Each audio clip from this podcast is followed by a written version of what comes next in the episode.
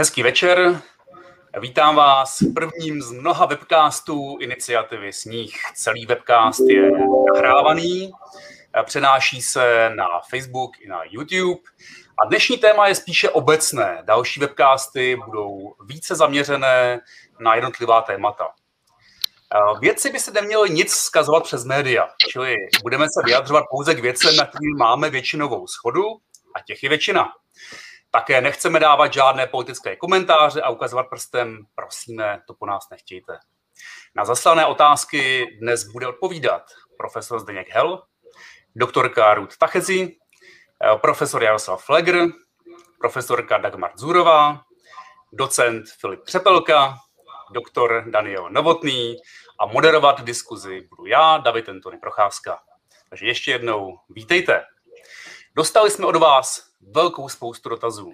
Není možné povídat na všechny z nich. Vybrali jsme nicméně ty, které se hodně váží i k těm tématům, které dnes probíhají jak médii, tak které nás často trápí. Eh, takže eh, začal bych prvním dotazem. Jaký je zásadní rozdíl mezi spalničkami, chřipkou a covidem? Co mají společné a co vůbec ne? Eh, poprosil bych, eh, kdyby spolu eh, se vinu, pustil do diskuze Zdeněk Hel, Dagmar Zurová a eventuálně Ruth Tachezi. Děkuji.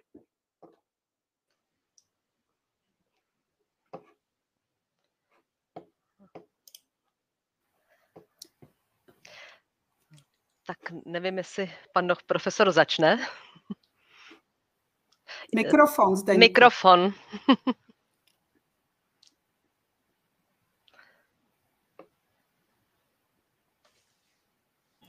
Dobrý, slyšíte mě?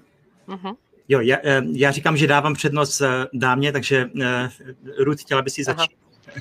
Dobře, tak já začnu z virologického pohledu. Eh, všechny tři viry jsou respirační viry, přenáší se teda, eh, řekněme, dýcháním, vydechováním kapének, eh, mají různé taxonomické zařazení, patří do různých skupin, ale všechny jsou to RNA viry, takže to, od toho jak si plyne to, že rychle mutují, ale mutují různě. Ty viry, virus SARS patří do skupiny, která je charakteristická tím, že na rozdíl od jiných RNA virů mutuje pomalej.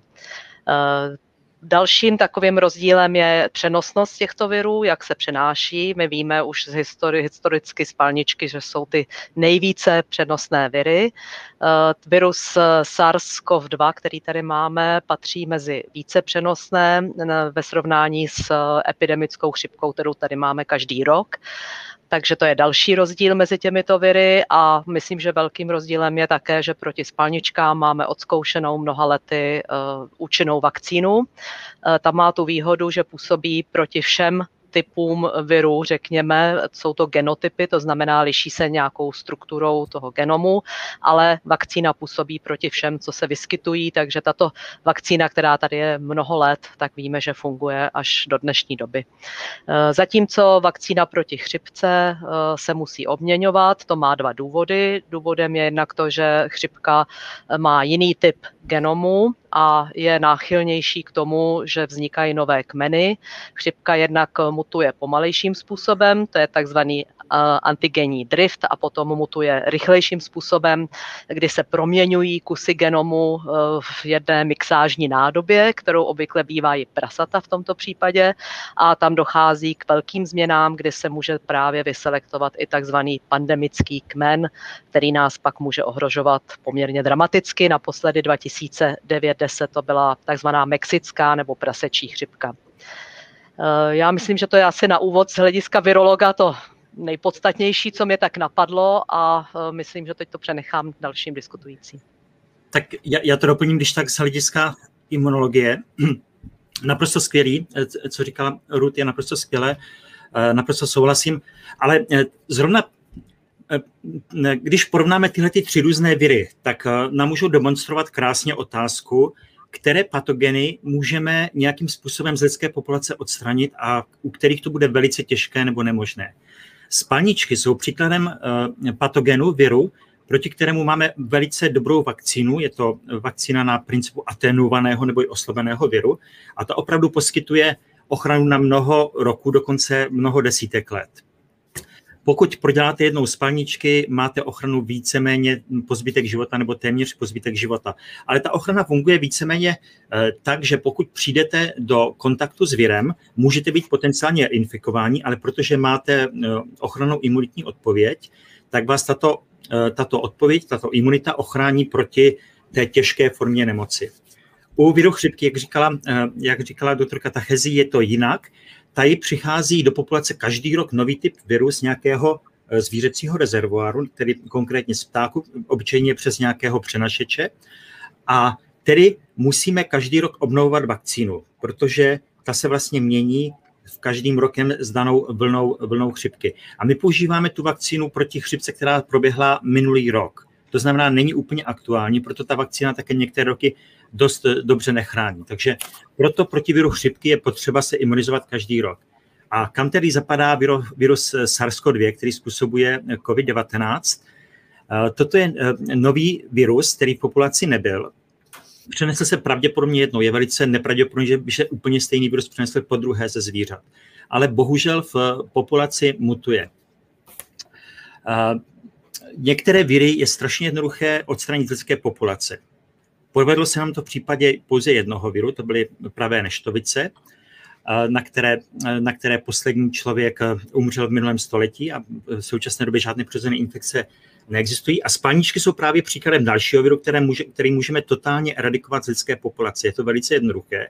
A de facto je ostuda, že se nám to ještě nepomohlo. To je opravdu ostuda mezinárodní politické reprezentace, že se nám nepovedlo tento virus uh, eradikovat. Stejně tak je to u viru obrny, u viru, u viru polio.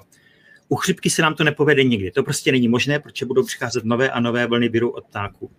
U koronaviru pravděpodobně nedojde tedy k přenosu toho samého, samého, toho samého viru, ale přijdou podobné koronaviry, tedy koronavirus SARS-CoV-3, SARS-CoV-4 a tak dále.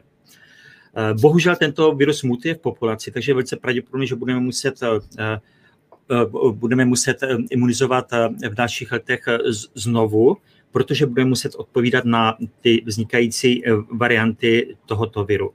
Ale bohužel ten je velice nepravděpodobné, že tento virus vůbec někdy bude, budeme schopni eradikovat z lidské populace. Ten s námi zůstane a stane se tedy pátým, obíha, pátým obíhajícím virem, koronavirem v lidské populaci. Ono by to teoreticky možné bylo, ale bylo by to velice náročné. Prakticky to opravdu není možné. Eh, existují tedy viry jako polio, spalničky, HIV, které by byly na eradikaci podstatně jednodušší, ani tam se nám to nedaří. Takže je v podstatě téměř nemožné, že bychom se kdy tohoto viru zbavili. Tony? Bude chtít uh, Dagmar ještě reagovat? Ano, já bych jenom eh, možná doplnila čísla, eh, protože se často diskutuje o tom, eh, jaký je vlastně počet umrtí na COVID ve srovnání s chřipkou statistikou, eh, tak bych jenom tady eh, k tomu asi doplnila srovnání za poslední roky. Eh, v posledních letech takhle, chřipka patří mezi akutní respirační onemocnění, kam patří i zápal plic a ostatní respirační onemocnění dohromady. Tento soubor tvoří přibližně 4 tisíce umrtí ročně z čehož chřipka tvoří přibližně 250 úmrtí za rok. Eh, takže to je jenom pro srovnání s těmi diskuzemi, které se vedou, eh, jak, jaké je srovnání s umrtím na chřipku a na onemocnění COVID. Takže tady jde úplně o nesrovnatelná čísla. Ke spalničkám bych jenom dodala, že u spalniček, ano, přesně jak tady zaznělo, je velmi důležitá vakcinace. Eh, ta bohužel u nás v populaci klesá. V roce 2010 byla asi 98% a v posledních letech je to k 80%, takže se nám mírně zvedá eh, počet, eh, počet onemocnění se spalničkami, který se tedy v posledním roce pro Eh, byl asi 500 eh, onemocnění, eh, z čehož asi 10% ale bylo z důsledku importu ze zahraničí, že to vlastně bylo, že přišli ze zahraničí a donesli sem vlastně onemocnění spalniček. Tak to bych jenom doplnila z hlediska takového toho srovnání. Děkuji. Tady, tady, Tony, tady, Máme tady opakující se dotaz, proč se u nás výrazněji neizolovaly rizikové skupiny? Poprosil bych uh, pana Filipa Křepelku a Daniela Novotného. Tony, můžu ještě, tady se objeví dotazy v, uh, v diskuzi. Uh, na, uh, a ty, Děkuji, ty, já to s dovolením budu moderovat. Dobrý. Takže poprosil bych, proč se u nás výrazněji neizolovaly rizikové skupiny? Uh, pana Filipa Křepelku a Daniela Novotného. Česko nedokázalo izolovat reálně ani ty skutečně nakažené. To je ten pravý význam toho slova izolace v medicíně nebo v tom veřejném zdraví. Eh, uvědomme si, že rizikové skupiny jsou možná 2-3 miliony lidí, jsou to seniori, jsou to nemocní. Eh, jejich izolace je eh, technicky neproveditelná, sociálně a psychologicky barbarská a právo ji nepředpokládá.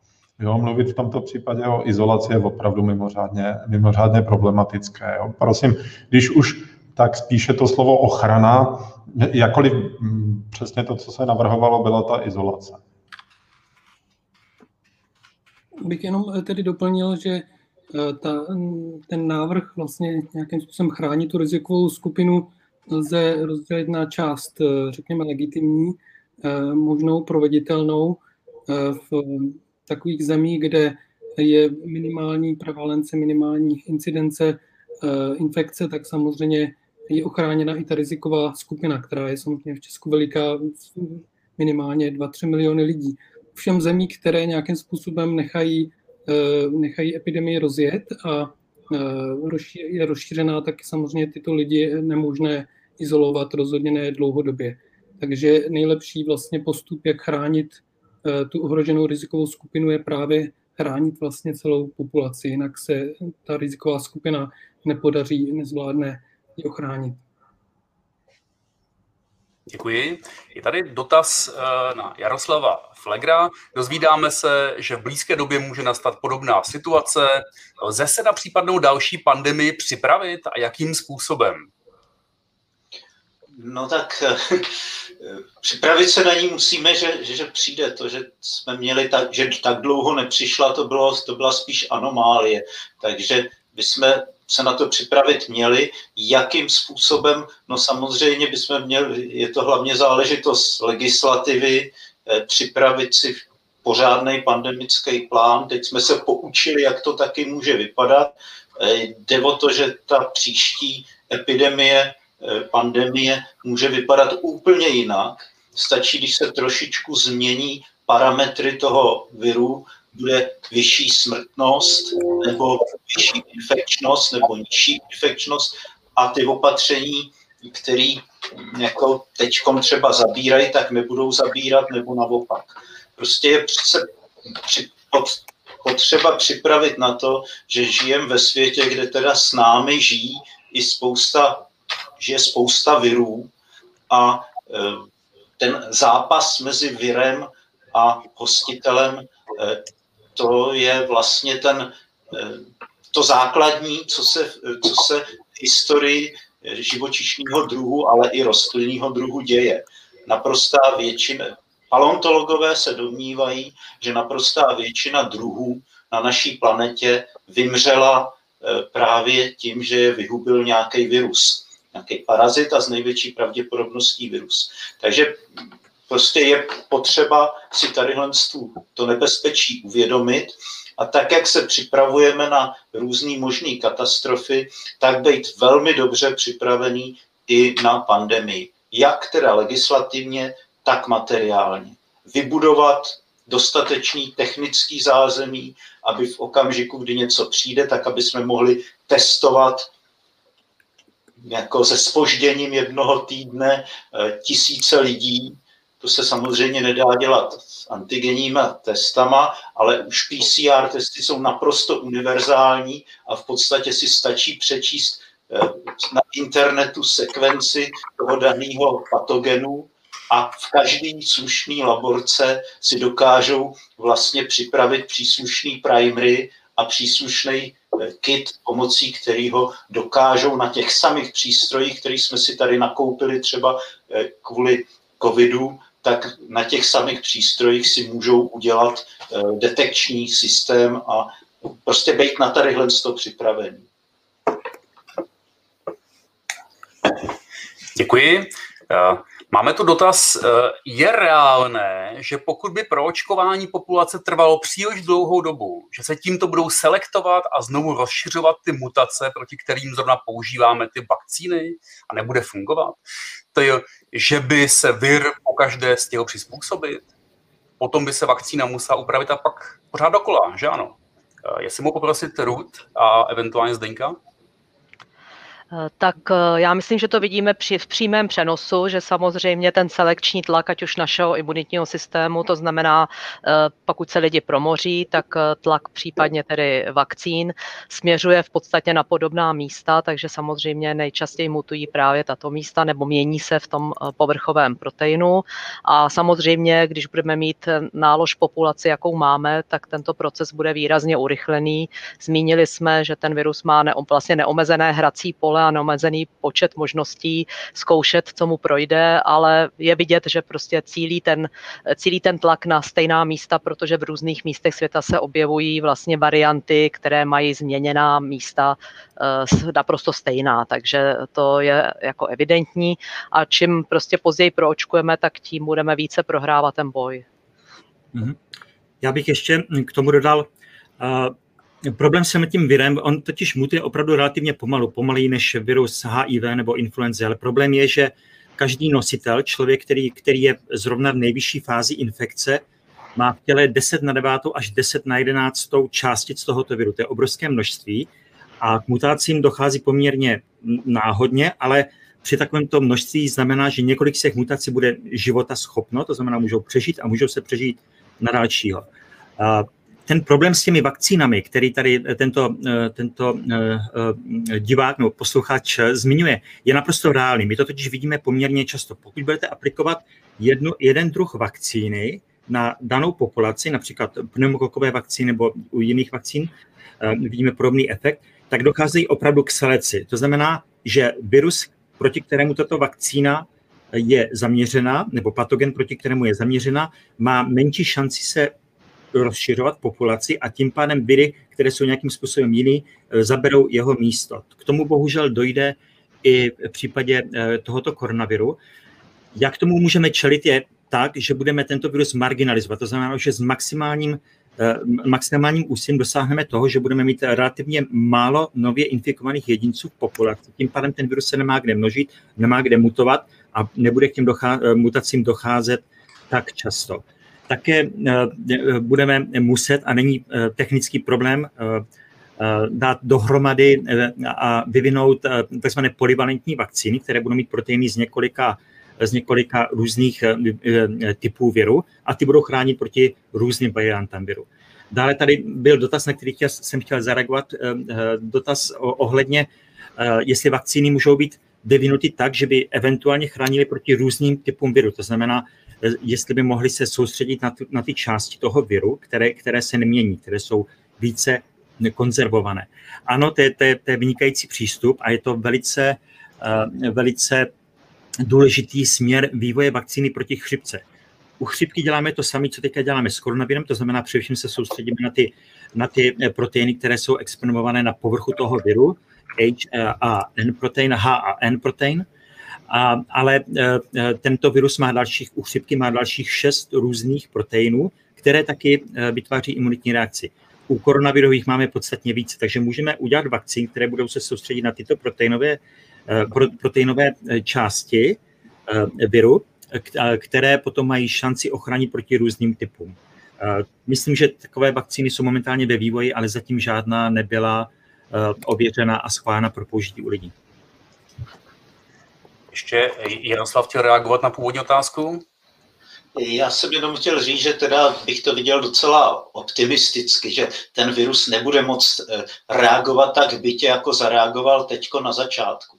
On může si pozměnit třeba ten receptor, proti kterému eh, ten protein, proti kterému jde většina těch protilátek. Ale on nemá úplně volno, eh, jak si ho pozměňovat, protože ten, to základní tam musí zůstat to, aby se to vázalo na, eh, na ten receptor, eh, pomocí kterého se dostane do buňky.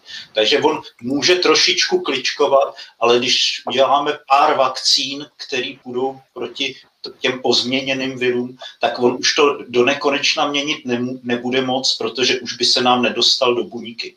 Jo, takže příroda, čas hraje eh, vlastně takhle pro nás, ale rozhodně nesmíme toho nepřítele podcenit a to, že ho necháme takhle rozjet, takhle namnožit, tak to byla samozřejmě obrovská chyba a tím jsme si vykoledovali to, že přišly všechny ty varianty, které nám teď přišly a které nás budou letos trápit. Děkuji. Já jenom připomenu pro ty, co se připojili později, že uh, vlastně celé, uh, celý ten webcast je nahrávaný, zároveň je streamovaný, to znamená i to, co vlastně píšete do veřejných komentů, tak se prosím ukládá, to je asi dobré, abyste věděli.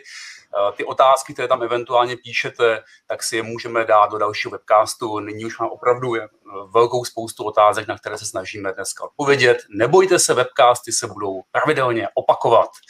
Mám tu otázku, Průměrně člověk na COVID ztratil 9,5 let života. Vůbec nerozumím tomu obsahu. Co to znamená? Jak jste k tomu přišli? Poprosím Dagmar. Ano, dobře, děkujeme za dotaz. Eh, v podstatě jde o metodu, jak hodnotit dopady pandemie. Eh, víte, že to je často diskutováno, eh, jak vlastně, jaký má dopad počet zemřelých, jak se zvýšila úroveň umrtnosti. Výpočet ztracených let života je jedna z metod, jak toto ohodnotit.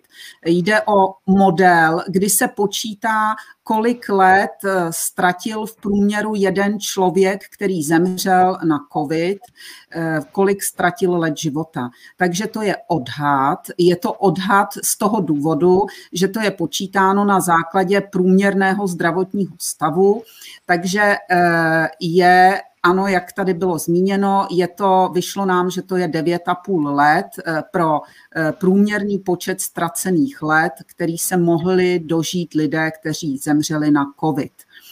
Eh, znova opakuji, jde o odhad, protože tedy neznáme jejich zdravotní stav. Je to počítáno na základě věku eh, zemřelého a na základě umrtnostních tabulek, to znamená pravděpodobné délky života, kterou pro daný věk my známe a z toho lze toto vypočítat.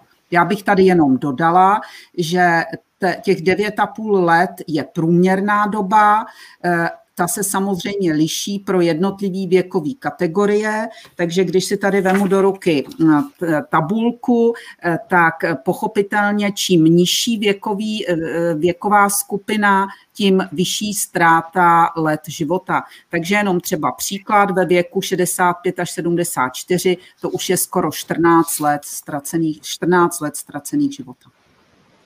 Děkuji. Jestli stačí takto? Díky. Máme otázku, jak ovlivní rozhodnutí ústavního soudu další postup v boji s covidem a co to znamená pro očkodnění. Prosím, Filipa Křepelko. Tak včera ústavní soud eh, zrušil jedno z těch krizových opatření, které omezovaly eh, provoz obchodu. Mm, odůvodnil to tím, že vláda mu to nedokázala odůvodnit, s tím, že to zrušení se týkalo té verze rozhodnutí eh, toho krizového opatření, která platila eh, do toho 14.2., to znamená, nebylo přímo zasaženo to opatření, které úplně srovnatelně eh, omezuje totež nyní, to znamená, ten účinek není okamžitý, ale je to velmi vážná výstraha vládě, aby odůvodňovala podstatně lépe a samozřejmě pokud se to dostane k ústavnímu soudu, Eh, ta omezující opatření, neboť, jak zdůrazňuje ústavní soud, jde o ústavní právo na majetek a na svobodu podnikání eh, podle listiny základních práv a svobod. Eh, čili samozřejmě otevírá to prostor pro úvahy o očkodňování, úvahy, které se vedou už celý rok a které jsou poměrně, poměrně komplexní. Do toho se pustíme někdy příště. Jsem si nebyl jistý, jestli chce Daniel zareagovat ještě? Eh, no, na tu otázku eh, eh, ohledně eradikace, eliminace a podobně, Jo, děkuji. Můžu vyjasnit určitě základní pojmy. Radikace mm, se většinou užívá v tom smyslu, jakožto trvalá globální, trvalé globální odstranění viru buď z populace, nebo někdy se do toho zahrnuje dokonce i zvířecí rezervoár. V tomto smyslu je teda eradikace jakýsi výsledek těch lokálních tzv. eliminací. Eliminací je, že se nám podaří virus dostat z nějaké lokální populace a mm, ta populace nadále vlastně potřebuje sledovat, monitorovat eh, tu situaci, aby se eh, ten virus nevrátil a nevznikla znovu ta epidemie. A s ohledem na dlouhodobé scénáře eh, s virem SARS-CoV-2, tak se názory odborníků liší. Podle asi čtyři dny starého článku v Nature, kde taková anketa mezi imunologie, virologie a tak dále, tak zhruba asi nemám dokonce přesná čísla, ale myslím, že to nějak 16 plus 26% imunologů vlastně považuje za very likely, nebo likely, velmi pravděpodobné, nebo pravděpodobné, že se podaří eliminovat ten vir z lidské populace. Já teď s okolností pobíhám v Tajsku, kdy vlastně byl ten vir víceméně eliminován, stejně jako ve většině azijských zemích. Eh, takže teď je otázka, zda se tenhle ten stav podaří udržet, jako, jako se to podařilo v tom minulém roce i nadále. Z části bude záležet právě na těch vlastnostech vakcín, na tom, jak bude náš imunitní systém odpovídat na ten eh, vir, jak se bude vir měnit a to všechno z dlouhodobých hledisek, který vlastně zatím ani neznáme. Bude otázka těch intervencí, co budeme vlastně dělat, je otázka toho, jak se bude vlastně ten vir, jak se bude naše imunita chovat. Eh, takže jedna z těch možností, jeden z těch scénářů, ale není vlastně univerzálně přijímán, ale nastínil tady profesor Hell, je, že vlastně eh, tím, že eh, budeme mít účinné vakcíny, tak dojde k tomu, že bude vir vlastně kolovat eh, v populaci, ale v takové úrovni, že bude způsobovat pouze mírné onemocnění, které nebude vlastně nějak zásadně zdraví ohrožovat. To znamená, v tomto smyslu nebude vir eliminován z té populace, ovšem ani to nebude nějaká závada, že by to škodilo našemu zdraví. Bude patřit mezi je takzvaný ten pátý vlastně známý koronavirus, který obíhá v lidské populaci a který, jak víme, teď nespůsobuje nějaké závažné eh, problémy, nakolik teda víme. No, takže to je jeden z těch scénářů, ale ty názory vlastně se liší a eh, ta otázka je stále vlastně otevřená, jaká bude ta eh, budoucnost. Co víme je, že je možné a že je potřebné vlastně radikálně chránit zdraví populace, aby nedocházelo k mrtvým, zbytečným umrtím a zbytečnému ohrožování zdraví. Děkuji, Dané. Eh, máme otázku. Očekává se od léku, jako je eh, Regeneron a Bamlanivimab, zásadní zvrat, co se týče boji proti koronaviru? Budou vhodným prostředkem pro překlenutí období, než dojde k dostatečnému proočkování? Prosím, Zdenka. Ehm, děkuji, tahle ta otázka je velice, velice důležitá. Monoklonální protilátky jako poskytuje firma Regeneron a Eli Lilly, jsou naší velikou nadějí pro boj s covidem. Jedna nemocnice za druhou vykazují pozitivní výsledky a tyto látky opravdu jsou vysoce účinné. Jsou tedy podstatně účinnější než remdesivir nebo jakékoliv z dalších látek, které radši ani nebudu, nebudu jmenovat, které z nějakého důvodu se staly oblíbenými v České republice, aniž by byly ověřeny klinickými pokusy. Monoklonální protilátky opravdu fungují, používáme tady na UAB, já jsem mluvil tady s lékaři, kteří, kteří je dávají a mají vynikající, vynikající výsledky, ale pozor, pouze na určitou skupinu lidí. Je to skupina lidí, která je poměrně v, v rané fázi infekce a nestačila si doposud vyvinout imunitní systém. Toto jsou vlastně protilátky, které jsou předpřipravené, které jsou vysoce aktivní, dokáží neutralizovat ten spike protein uh, viru, uh, viru se navázat, navázat a, a, a, a tím, pádem, tím pádem zastaví infekci v těle. Bohužel se ukázalo, že jedna, jedna z těchto směsí protilátek od společnosti Eli Lilly není účinná proti jihoafrické variantě. To prostě vůbec nefunguje. Z toho Regeneronu tam jsou dvě protilátky, jedna od člověka, jedna od myši a jedna z těch protilátek funguje krásně, druhá nefunguje proti africké eh, variantě, ale dohromady celý přípravek funguje. Eh, my jsme to tedy eh, panu premiérovi několikrát říkali, on již nakoupil nějaké ty preparáty od Eli jsou, které jsou vynikající proti normální variantě viru, proti britské variantě viru bohužel nebudou fungovat proti jihoafrické eh, mutaci, která, jak se dneska po dnešní zprávě vypadá, že se začal objevovat na území České republiky, ale to nevadí, protože ji můžeme použít pro jiné pacienty. V budoucnosti bude k dispozici podstatně více takových látek, protože mnoho společností na tom funguje.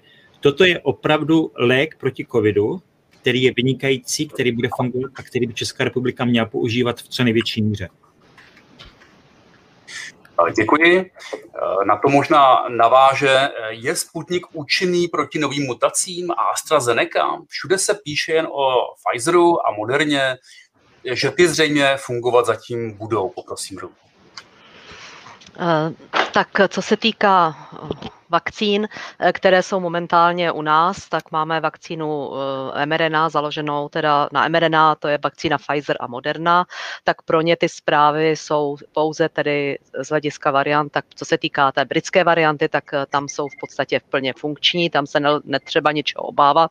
Co se týká varianty, které tady teda dneska máme hlášený první import, zatím to není komunitní šíření, což je ta dobrá zpráva té jeho africké varianty, takže doufejme, že se to podaří udržet udržet eh, v tomto klastru a eh, tam tedy samozřejmě už je hlášená snížená účinnost eh, pro vakcíny, ale ta účinnost snížená není tak dramatická, je zatím hlášená pouze z pokusu v laboratoři. Co je spíše varující, je hlášení pro vakcínu AstraZeneca, co se týká tedy účinnosti pro tu jeho africkou variantu. Tam je to přímo už vlastně tedy z pokusu v, na, nebo ne pokusu, z vakcinace tedy populace, takže z klinické fáze 4, kdy se vlastně hodnotí teda už nejenom účinnost, ale eh, efektivita té vakcíny přímo v populaci reálné a tam ta účinnost, teda, pokud já jsem četla, byla snížena na 22%, což je velmi málo. Takže uh, u té AstraZeneca, ale na druhou stranu jsou uh, na čekacím, na, na čekačce jsou další vakcíny, a sice vakcína vakcína Novavax a Johnson a John, od firmy Johnson a Johnson, vakcína Jensen a tam teda se zdá, že eh, že ta účinnost eh, by mohla být eh, lepší než pro tu AstraZeneca, aspoň z těch předběžných informací. Takže to je zatím to, co víme. O těch ostatních vakcínách, co se týká směrem k těm mutacím, zatím nějaké oficiální zprávy jsem tady neviděla. Díky. Zajímal by mě předpokládaný výhled budoucnosti týkající se možných mutací, jejich síly, nejhorší, nejmírnější možný budoucí průběh pandemí. Vím, že odpověď není jednoduchá, ale aspoň pro představu. Můžeme, Jaroslave? Mikrofon. Mikrofon.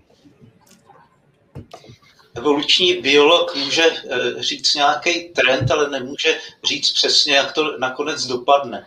Eh, samozřejmě mutace budou se měnit během roku, protože podle podmínek, eh, třeba podnebí, počasí, eh, tak budou jednou zvýhodněný třeba ty varianty koronaviru, který, který zví, upřednostňují třeba šíření přes kapénky, po druhý varianty, které jdou přes, spíš přes aerosol, ty zimní varianty.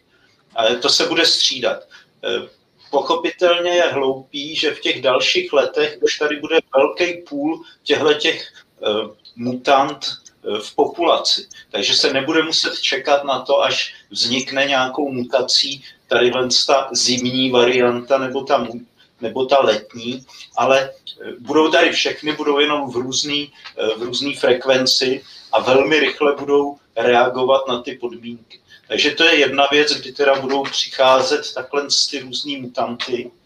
Eh, druhá věc je, eh, strašlivým způsobem změníme selekční tlaky působící na, eh, na ten koronavir tím, že začneme očkovat.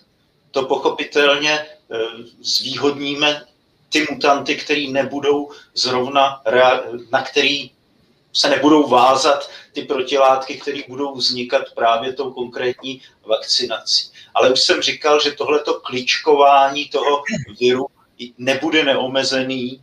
Ehm, on si nemůže dovolit si změnit všechny ty, eh, všechny ty proteiny, které potřebuje, protože by eh, jako se třeba nenavázal na tu buňku. No a pak tady bude ještě další selekční tlak a ten bude záviset s tím, jak budeme trasovat a jak budeme posílat lidi eh, do karantény. Prostě jestliže eh, je tam budeme posílat jenom na krátkou dobu, eh, tak zvýhodníme ty mutanty, který prostě zvládnou být infekční ještě třeba o jeden, dva dny díl. A tímhle tím způsobem, když to budeme dělat systematicky, tak můžeme vypěstovat si tady eh, variantu viru, která, kde teda ty lidi budou infekční třeba, nechci strašit, ale 20 dní.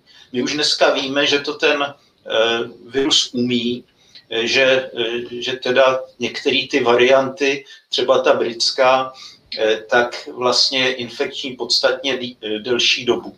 Jako ona za to většinou musí, ten virus za, za to zase musí něčím jiným na, zaplatit. Tak třeba tím, že nedělá takov, že se nemnoží tak rychle a těch virů tam není tolik. Takže prostě je to něco za něco, ale musíme hodně dávat pozor, aby jsme nevyselektovali eh, něco velmi nepříjemného.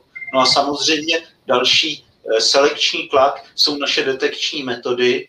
Eh, když budeme používat stejný detekční sady a nějaký nekvalitní, který půjdou jenom pro několik úseků, několika genů, nebo třeba jenom jeden úsek jednoho genu, eh, tak selektujeme mutanty, který si zrovna změnějí to místo, kam nasedají primary třeba, který amplifikují ten gen. Takže těch možností, jak, jak ovlivníme, jak, jak budou vypadat eh, ty eh, viry je hodně. Jo a jednu věc bych nez, rád ještě jako zdůraznil. Musíme dávat pozor, aby jsme si nevypěstovali nějaký super virulentní varianty. A to se pěstuje tím způsobem, že svezeme eh, pacienty Eh, z různých částí světa eh, na jedno místo, takže ten člověk, ty pacienti si to tam navzájem vyměnějí a eh, nakazejí se několika různými mutantami, variantami tadyhle toho genu, tohohle viru. A to je nevýhodný v tom, že vyhraje ta nejvirulentnější vždycky jo, ta, která se nejbezohlednějc a nejrychlejc množí a vůbec si nešetří toho pacienta, protože prostě vyhraje ten, kdo nečeká, až mu ho zabije někdo jiný, ale množí se co nejrychleji.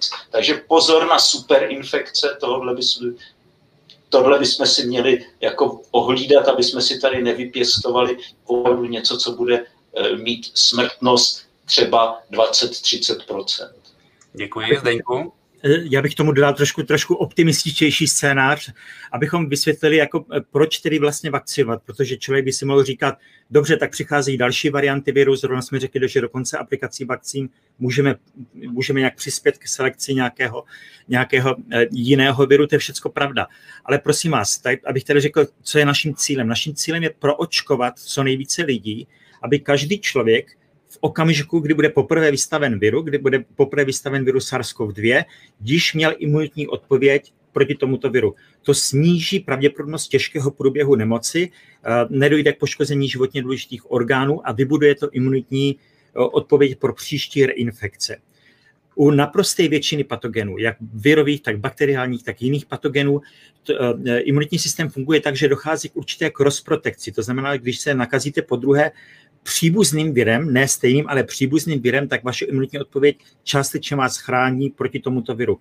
To platí výborně třeba zrovna u chřipky. I když dostáváme vakcínu proti viru z loňského roku, to, že jsme ji dostali a to, že jsme již v životě někdy viděli chřipku, nás zachrání. Kdybychom dostali chřipku poprvé v životě, s největší pravděpodobností bychom na tom umřeli. Není žádný důvod si myslet, proč by to u koronaviru nemělo být jinak. My dokonce máme důkazy, že eh, infekce těmi běžnými koronaviry, kterých si většinou ani nevšimne, které způsobí běžné nachlazení, částečně chrání lidi proti infekci SARS-CoV-2. Hlavně u dětí, to byl krásný článek v Science, a to, to, to samé pravděpodobně se bude dít u koronaviru. Takže čeho se snažíme dosáhnout, je za prvé účinná vakcinace a potom ten člověk, který pravděpodobně bude vystaven normální variantě viru, bude vystaven více infekčních variant viru a tak dále, ale již bude schopen na to poměrně rychle reagovat, neprojde tou nebezpečnou fází infekce a dojde k nějakému ekvilibru, o kterém tady, myslím, mluvil Dan předtím. Čili my se s tím virem jako populace naučíme žít. Bude to pátý koronavirus v populaci, nebude nás již tak ohrožovat, naprostou většinu z nás nebude tak ohrožovat na životě a víceméně se stane něčím, na co jsme zvykli, uh, zvykli jako na normální nacházení. Čili o to se snažíme a já jsem v tomto tedy podstatně více optimistický.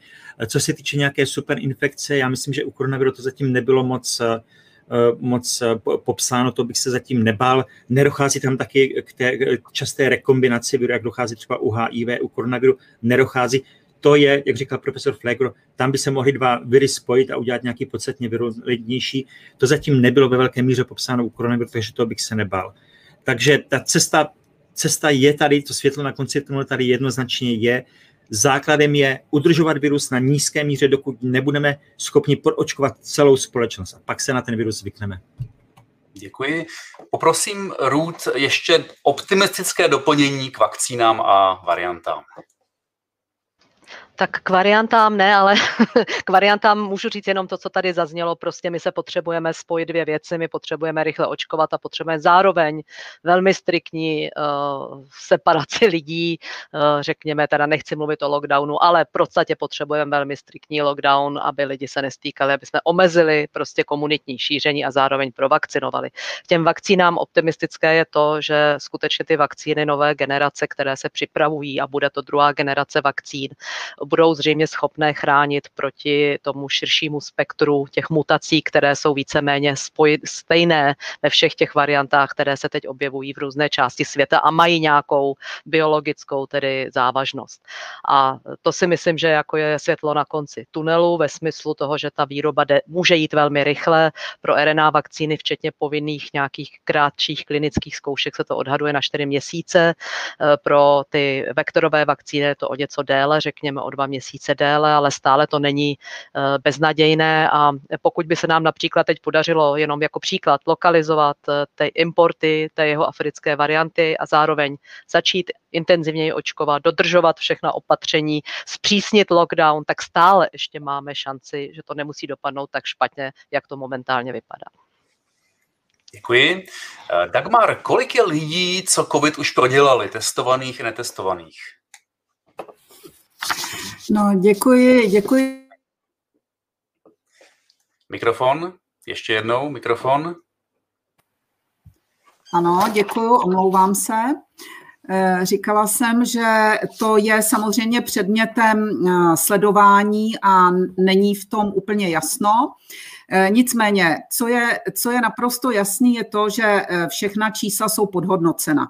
Eh, já bych to možná začala na příkladu počtu umrtí, kde už to máme velmi dobře podchyceno. Z hlediska počtu umrtí víme, že asi 70% umrtí na COVID bylo tedy vykázáno a 30% dalších je taková ta nadumrtnost, kde není jasná tedy potvrzená souvislost s COVIDem, ale lze předpokládat, že u těch lidí, kteří tedy zemřeli, nebyla, nebyl předtím proveden test.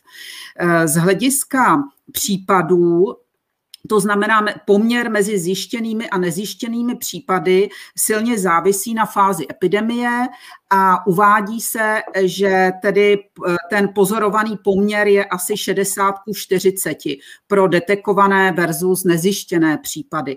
Takže bychom mohli usuzovat na základě těch eh, nejnovějších studií, které eh, byly publikovány, že jestliže u nás máme přibližně 1,2 milionu vykázaných nebo potvrzených případů nákazy, takže lze usuzovat, že třeba 2 miliony eh, osob, eh, tedy 20 eh, bylo virem infikováno. Jsou to samozřejmě odhady, nemáme k tomu přesná čísla, ale jak jsem říkala, je to určitě tedy podhodnoceno u té umrtnosti asi o 30% a tady přibližně jedna ku jedný z hlediska tedy případů, potvrzených případů a nepotvrzených. Děkuji. Pro ty z vás, co přišli později, sledujete první z mnoha webcastů iniciativy Sníh a Další, upozorňuji, že celý webcast je nahrávaný a zároveň streamovaný na Facebook a na YouTube. Máme zde otázku, proč vláda neposlouchá odborníky. Poprosím vyhnout se politickému ukazování a komentářů na politiky. Pojďme jako odborníci. Nechávám volnou diskuzi. Vemte si slovo. Možná Danieli z pohledu začali. Já tady mám ještě k tomu dovětek. Eh, ta otázka zněla, proč vláda neposlouchá odborníky, nechápu to. A k tomu nelze říct než, že my to teda taky příliš nechápeme. Ale uh, asi taková eh, odpověď jedna z vícero je, že zahraničí je vlastně běžný takový obor interdisciplinární, který se nazývá public health, veřejné zdraví, nebo také globální zdraví. Například zde v Tajsku mají v podstatě desítky fakult, které se tím zabývají, kromě svých 22 e, fakult lékařských. A je to vlastně takový obor, e, který právě je schopen vyhodnotit tu aktuální situaci a přenést vlastně tu aktuální situaci mezi, mezi lidi, ke každému člověku. Takže každý člověk vlastně rozumí, co se děje a proč se to děje a jak může své zdraví ochránit, jak může své zdraví zlepšit. Toto zcela vlastně akcentuje v některých zemích, například v České republice, kde máme sice zdravotnictví, zdravotnické fakulty, ale eh, obor veřejného zdraví vlastně chybí. A to vede vlastně k tomu, že eh, ty informace nejsou často ani lékaři, kteří jsou třeba výborně eh, kvalifikovaní ve svém oboru, třeba infektologie nebo nějakém dalším specializovaném oboru, že vlastně nejsou schopni vyhodnotit třeba informace, které se týkají epidemie, šíření, vzniku infekčních chorob a podobně. Nějakých nových rizik nejsou zvyklí číst časopis Lancet a, a další časopisy, které vlastně od ledna 2020 přinášely informace o nové epidemie. A přesto se vlastně vyjadřují třeba do médií a nebo dokonce nějakým způsobem uh, určují vlastně strategii uh, země. A to právě je jeden z těch, z těch mimořádně vlastně nepříznivých důsledků, který to potom vlastně má. Takže to jsem uvedl jeden, jeden z mnoha důvodů, mě další uh, doplní. Uh, může to mít i svoje morální důvody a podobně. Děkuji. Tak to, kdyby já pokračoval, Tak můžu se tady k tomuhle ještě vyjádřit. Eh, tam, kde se skutečně stýká ta odbornost a ta politika, a také se to týká práva. Eh, oni ti politici samozřejmě jsou taky vystaveni názorům, které jsou třeba ve vědě menšinové, někdy dokonce výstřední. V Česku máme eh, řadu takovýchto vědců, lékařů a podobně a jsou poměrně slyšet, čili ono to nemusí být vždy úplně zjedné, co si vlastně ta odborná veřejnost myslí. Eh, dále pak eh, ti politici, a není to jenom vláda, nejsou to jenom ministři, ale poslanci, celá ta scéna samozřejmě taky reaguje na postoje veřejnosti, na jednotlivé zájmy. Možná v případě té pandemie prostě doufá, že se ta varování nevyplní. Všechno tohle dohromady se prostě může slít a výsledkem je potom neschopnost prostě vhodné reakce. Vidím, že nikdo další již nereaguje, tak se přesuneme na další otázku, která je dnes velmi palčivá, a to je, považujete za vhodné nyní otevření škol? Poprosím Ruth a potom předpokládám, že se přesuneme na Filipa a opět další. Já děkuji za slovo. Eh, já bych se vyjádřila ke školám jednak jako virolog. Eh, v podstatě to, co víme, víme, že problém je, že děti jsou často bezpříznakové a mají hlavně ty mladší děti do věku teenagerů mají teda menší virovou nálož, takže jsou i hůř zachytitelné méně citlivými testy. Eh, nicméně školy by měly patřit do budoucna k prioritě otevírání, rozhodně ne teď, rozhodně nemůžeme otevírat školy v situaci, kdy máme takto rozjetou pandemii. Žádná, žádný jiné, jiné státy to nedělali. Pokud se školy otevíraly, bylo to ve značně konsolidované situaci a ne v této situaci. Eh, kdy to budeme moci o tom začít uvažovat, já odhaduji, že ne dřív, jak za tři týdny, za měsíc, možná i za déle.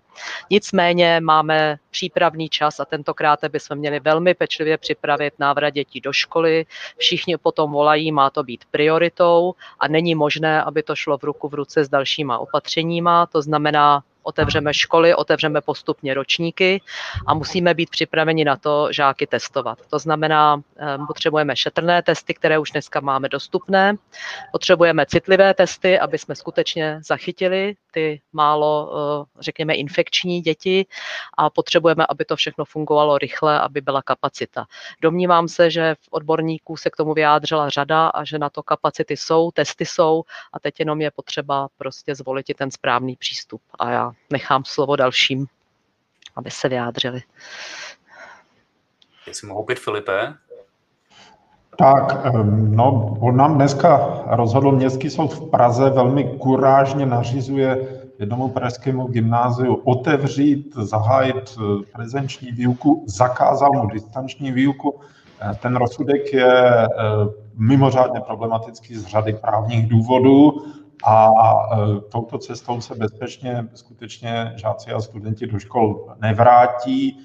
Já osobně jsem přesvědčen, že by měl být zvrácen třeba nejvyšším správním soudem, ale dokládá samozřejmě obrovskou nervozitu rodičů, protože ti reálně žalovali za toho gymnazistu a samozřejmě také všeobecné uvědomění si toho, že je skutečně společenský zájem na to, aby se školy otevřely. Uh, my všechno rámujeme do těch základních práv, čili že je to uh, jaksi dostupnost toho vzdělání, základní právo na vzdělání, ale ještě jednou dodávám, skutečně touhle cestou se to neurychlí a bez toho testování to prostě nepůjde. Jo, čili ti eh, žáci a studenti skutečně budou muset být testovaní a bude to muset být eh, podmínka eh, právně patřičně zakotvena otevření těch škol v následujících týdnech a jak tady správně zaznělo, ta česká situace je mimořádně, mimořádně prekérní ve srovnání s cizinou, to znamená nesrovnávejme, že v Německu nebo v Rakousku ty školy jedou. Oni mají pětinu těch nakažených. Jo? To znamená, oni si mohou dovolit více v tomhle ohledu. Děkuji. Jaroslave, chtěl byste eh, něco dodat k tomu? Mikrofon? No, eh, já si myslím, že, že spíš bychom se měli v současné době bavit o tom, eh, jako jak rychle zavřít ty školy, které jsou teď ještě otevřené. Že teď se na nás prostě řítí prostě ty nejbližší týdny budou velmi kritický a velmi těžký a jde o to, aby skutečně jsme se eh, vyhnuli kolapsu té akutní péče. Jestli se nám to povede, těžko říct, ale měli bychom pro to udělat maximum. A to, že teda ty děti eh, jako jsou ve škole veselí a to, tak to je hezký, ale když jim umřou rodiče kvůli tomu nebo dědeček s babičkou, eh, tak eh, oni časem veselí být přestanou. Takže skutečně bychom měli teďkon zavřít první a druhý ročníky a zavřít zvláštní školy. Prostě všechno to, co teď je otevřený, je třeba pro tuto kritickou chvíli zavřít. Mateřské, mateřské. A mateřské školy taky. Zvlášť eh, speciální a mateřské školy prostě zavřít. Děkuji, Ruth. Já jenom chci doplnit ještě, aby bylo jasné, že já jsem mluvila o testech a to je velmi důležité téma. My víme, že se nakoupily testy nebo jsou na cestě testy, které odborníci nedoporučovali a dokonce Rakousko ukázalo, že tedy tam, kde eh, otevřeli školy za pomoci těchto testů, tak následně tedy tato část Rakouska začala mít vyšší eh, výskyt toho viru opět. Takže je bylo to půl na půl, půl Rakouska, kde zkoušeli tento experiment a půl, kde teda ne. Myslím si, že opravdu antigenní testy do škol nepatří a měli bychom využít času, tedy připravit jiné, jiný způsob testování žáků. Děkuji. Chtěl by ještě někdo z našich odborníků k tomu promluvit? Dobrá, dostáváme se k posledním otázkám. Eh, jak jsme říkali, eh, rádi bychom dělali eh, webcasty iniciativy sních pravidelně, to znamená, přáli bychom se, aby byly otázky, které nám sem posíláte, my si samozřejmě kopírujeme, nebojte se, že na ně nedojde příště streamujeme na Facebook, eh, na YouTube, eh, nahráváme, takže si můžete pustit zpětně naší, naše webcasty. A otázka je, jaké konkrétní postupy k pomoci proti šíření viru chystáte? Mohou vám pomoci i lidé, kteří nemají vliv na politické dění a tedy stanovená opatření? Nechávám volně. Já tady to mám uvedené jako uh, svého jména, takže bych s dovolením uh, začal. Uh, tak já bych jenom apeloval na, na všechny uh, naše diváky, posluchače, aby nějakým způsobem nepodléhali uh, pocitu zmaru. Ve stoicismu je takový rozlišení mezi věcmi, které můžeme ovlivnit a které nemůžeme ovlivnit. Tak my nemůžeme přímo ovlivnit to, jak se bude chovat naše vláda, jak se budou chovat naši spoluobčané, to nelze přímo ovlivnit. My můžeme vlastně ovlivnit jenom ten svůj vlastní život a takže v tom našem vlastním životě eh, veškeré ty aktivity, které jsou nám drahé a blízké, eh, tak směřovat na to, abychom si zavedli určité jako my návyky eh, na to, jak interagovat s druhými lidmi bezpečně. Jsou to kolikrát takové drobnosti, jako když třeba mm, epidemiolog Antony Fauci doporučoval třeba nepodávat ruce a podobně.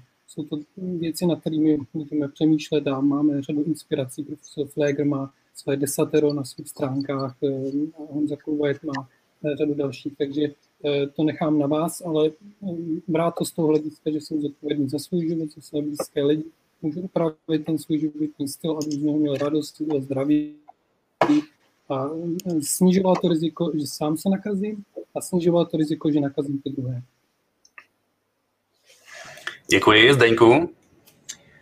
No, já bych tomu jenom dodal jednu naprosto základní věc. My vždycky zdůrazňujeme, že pokud chceme nějakým způsobem vyřešit tuto zdravotní, sociální, psychologickou, ekonomickou krizi v naší společnosti, tak potřebujeme soubor metod. To musí být komplexní přístup. Neexistuje jedno jediné řešení. To, co bohužel předvádí eh, vláda, nechci tedy být politicky, ale co předvádí vláda, je právě nekoncepčnost, nesystematičnost a často sázka na jedno jediné řešení. Například provočkujeme všichni velice brzo, což bohužel z objektivních důvodů není, není možné. Takže eh, co se snažím říct, je to, že pokud budeme připravovat nějaké rozvolnění návrat žáků do škol, musíme především se připravit komplexně pro, ten, pro, pro tento příští krok. To znamená, že musíme zajistit, aby bylo přístupné volné testování, především na bázi PCR testů, které jsou podstatně senzitivnější a jsou schopni jsou schopni odhalit člověka eh, před tím, než se stane symptomatický, tedy v době, kdy nejvíce roznáší eh, virus v populaci. Potřebujeme naprosto změnit systém trasování, potřebujeme lepší komunikaci, vysvětlit lidem, co mají, potřebujeme elektronické aplikace a tak dále a tak dále. Celý tento komplex opatření musí být k dispozici předtím, než se rozhodneme pro, rozhodneme pro nějaký tvrdý lockdown. Ten tvrdý lockdown by opravdu měl úžasný efekt, ten by opravdu byl schopen snížit počet infekcí, incidenci nemoci v populaci a to je to, co si přejeme. Ale pokud tady nebudou další opatření, které přijdou okamžitě po tom tvrdém lockdownu, jak budeme rozvolňovat, tak v podstatě nemá smysl, protože za chviličku ta křivka zase vystoupí zpátky nahoru. To je bohužel to, co si vláda doposud vůbec neuvědomila že potřebujeme komplexní přístup k řešení problému. My jsme to tedy dali do, do, do takového souborného dokumentu doporučení vládě, který jsme jim předali na naší zkuse 14. ledna a potom v písemné podobě 18. ledna. Je to, je to volně dostupné eh, na webu iniciativy Sníh. Eh, navíc je zde dokument, který jsme vyvinuli v rámci pan Evropské iniciativy a tam je prosím vás všechno. Je to vědecký dokument, čili tam jsou všeobecné principy, ale opravdu tam je úplně všechno, co potřebujeme pro to, abychom se dostali ze současné společenské, zdravotní, ekonomické krize. Tam je úplně všechno. Zbytek opravdu jsou, jsou, eh, jsou eh, předpisy, které potom musí provádět příslušný vládní úředník. Včetně, včetně eh, tedy ministrů a, a, a pana premiéra. Pokud by se vláda chovala podle těchto dokumenty, podle těchto doporučení, tak jsme mohli epidemii zvládnout již před mnoha měsíci. A Tímto bych tedy znovu, znovu apeloval na vládní úředník a na politiky všech stran, jak vládních, tak opozičních, abychom zapomněli na sbírání politických bodů, abychom se dali dohromady, abychom začali konečně poslouchat odbornou veřejnost a řídit se podle, podle těchto principů, které vytvořila celosvětová vědecká komunita. Ta cesta z krize tady je. Je podstatně jednodušší, než si, než si mnozí lidé myslí. Každý z nás k ní může přispět svoji osobní zodpovědností, ale to není všechno. Potřebujeme naprosto rozhodné kroky vládních, eh, vládních činitelů, vládních úřadů. Ale nejdůležitější věc je cesta krize tady je, je zcela jasně vytyčená a může, může k ní dojít, pokud bude dostatečná vůle ve společnosti. Děkuji. Filip by ještě rád reagoval? Já si dovolím dodat, no a protože je to stát, tak se to musí prostě do těch předpisů napsat. Ty předpisy se musí projednat, musí se projednat s několika denním předstihem, nemůžou to být hodiny, musí to do sebe zapadat, musí to být odůvodněné směrem k veřejnosti, potom i třeba k soudům, a abychom se ne, aby se nedělo stále do kolečka to, co se, to, co se bohužel děje příliš často. Ano, přesně souhlasím. A tady se právě ukazuje ten základní problém, na který poukazují jako mnoho lidí, včetně Petra Smykala například. A to je ta zkostnatělost, naprostá nepružnost tohoto státu, zkostnatělost předpisů, který tedy, jak Petr Smykal říká, sahá až do dob Rakouska-Uherska. Já s ním opravdu souhlasím. Jo? My musíme být připraveni na podobné hrozby, kdy je opravdu potřeba rozhodovat se ze dne na den, tím, že budeme schopni tyto předpisy přijmout velice rychle, zákony přijmout velice rychle, rozhodnout se během několika dnů, maximálně týdne a reagovat na současnou situaci. To se bohužel to se bohužel neděje. Jako v okamžiku, kdy na všechno, co my navrhneme, oni začnou říkat, ano, potřebujeme několik týdnů, výběrová řízení, potom výběrová řízení zrušíme, potom děláme jiná výběr. Prosím vás, takhle se z té epidemie nikdy nedostaneme. Musíme být lepší elektronizaci a lepší pružnost státu. Děkuji, Zdeňku. Já Eh, teď vlastně, že eh, končíme ten webcast pomalu, tak bych rád poprosil eh, každého o nějaké závěrečné slovo, jestli byste chtěli reagovat na současnou situaci. Zdeněk již reagoval, vlastně ten apel tam, tam byl slyšet. Poprosím Ruth. Nejste slyšet? Mikrofon? Omlouvám se. Eh, já asi bych jenom řekla všem, aby teda zkusili zapomenout na to, co se tady děje, na to, jak jsme všem znechuceni a zkusili věřit ještě nám, odborníkům a eh, momentálně teda může každý za sebe udělat to, aby chránil sebe, své okolí. To je to nejdůležitější a ostatní samozřejmě závisí stále z velké části na státu a to doufejme tedy, že třeba ještě se lepší obrátí. Zatím to tak nevypadá, ale pojďme doufat. Díky. Jaroslave? No já myslím, že důležitý je koukat dopředu, ne to, co se děje teďkom, ale připravovat se na to, co bude za ten měsíc, až se dostaneme z toho úplně nejhoršího, z toho lockdownu. Doufejme, že to bude za měsíc už. Eh, aby jsme se do toho nedostali znova. To znamená, eh, lockdown není řešení, lockdown je, že si eh, když si proříznu, tepnu, tak si tam takhle podržím tu ruku. Ale to nás nezachrání. My prostě musíme, to, co nás před eh, zachrání, je časem vakcinace, ale to bude za rok. A to, co nás zachrání teď v řádu měsíců a mohlo by i týdnů, je postavit na nohy trasování a především testovat, testovat, testovat, ale to ne desetkrát tolik, ale stokrát tolik, co se testuje teďko. Prostě to, že nejsou, to, že naše vláda se snaží přizpůsobit intenzitu trasování a testování těm dostupným kapacitám, to je postavený na hlavu. Musí se říct, jaký potřebujeme kapacity na testování a na trasování, aby jsme zastavili epidemii a takový kapacity si vyrobit. Postavit tohleto z té hlavy zase zpátky na nohy, jedině tak tu, tu eh, pandemii, tu epidemii u nás eh, budeme schopni v řádu týdnu, maximálně měsíců zastavit a nepřijdou další vlny a vlnky. Děkuji. Eh, vidím, že Filip eh, už schrnul to co, to, co potřeboval, tím pádem poprosím Daniela. Mm, tady vlastně bylo téměř všechno řečeno, tak možná jenom mě napadá taková mm, metafora, že podobně jako se vlastně jako nemáme, nemusíme bát ohně, pokud je pod kontrolou, máme všechny protipožární opatření, eh, tak vlastně ani není potřeba se brát eh, nebo bát epidemie a viru, ale je třeba to brát jako vlastně nebezpečnou sílu a je třeba, aby v naší zemi nehořela. A taková ta idea, že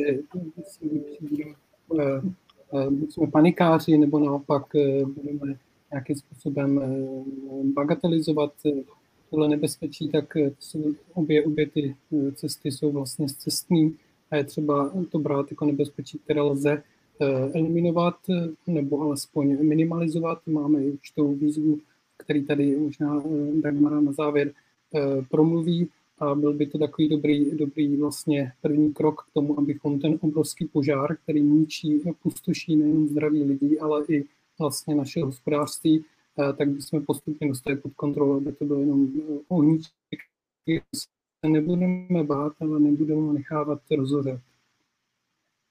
Děkuji. A Dagmar? Ano, děkuji za slovo.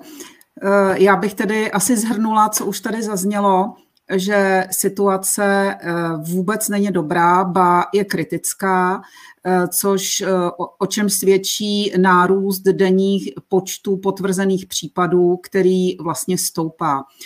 My se blížíme k vrcholu, bohužel lze očekávat, že ten vrchol bude ještě vyšší, než který jsme už měli tady u těch předcházejících dvou vln. Eh, to znamená, že virová nálož populaci je opravdu tak velká, že se v podstatě eh, nedá tady ani efektivně trasovat. Eh, a vlastně ta populace zasažená tedy velmi výrazně. A to znamená, že hrozí nejenom umrtí, ale hrozí i dlouhodobé následky zdravotní Eh, my jsme mm, už eh, vydali dnes ve dvě hodiny eh, takové společné prohlášení a sice nazvali jsme ho 40 dní pro zdraví a ekonomiku. A myslíme si, že je strašně důležitý mít cíl. A my ten cíl vidíme v tom, aby se snížil, eh, snížila ta virová nálož, to znamená, aby jsme eh, dosáhli toho, že by ten denní nárůst počtu potvrzených případů se dostal alespoň pod tisíc denně, což nyní překračujeme 11 tisíc. Ale proto, aby k tomu došlo, aby začátkem dubna byly tedy eh, tyto počty srovnatelný s ostatními vyspělými státy v Evropě, protože žádný jiný stát na světě nemá takový počty, jako máme my nyní, tak je zapotřebí radikálně změnit uh, protipandemická opatření. To znamená provést radikální eh, zásah. A opravdu bez tady toho, pokud k tomu nedojde, tak není možný eh, na začátku dubna dosáhnout počtu srovnatelných s jinými vyspělými zeměmi. Co s vyspělými? S, ostatními zeměmi světa. Protože jsme opravdu jedinou zemí na světě, kde dochází k tak velkému dennímu nárůstu potvrzených případů. Eh, aby se toto zastavilo, dáváme program 40 dnů, můžete se podívat na web, je to 40 dnů pro zdraví.cz, eh, tam je přesně ten program popsán a budeme rádi, když nás v tom nenecháte sami, protože jde tady o život, jde o ekonomiku, jde o naši budoucnost. Děkuji. Děkuji mnohokrát všem odborníkům z iniciativy Sníh i vám, co jste zde s námi strávili eh, poslední hodinu. Vidím, že nás tady bylo kolem 440, to je naprosto uchvatné na první webcast. Těšte se, že jich bude mnohem více. Brzy vám o tom dáme zprávu, zároveň na zítřek na našich stránkách, jak facebookových, tak webových. Pro vás máme malé překvapení.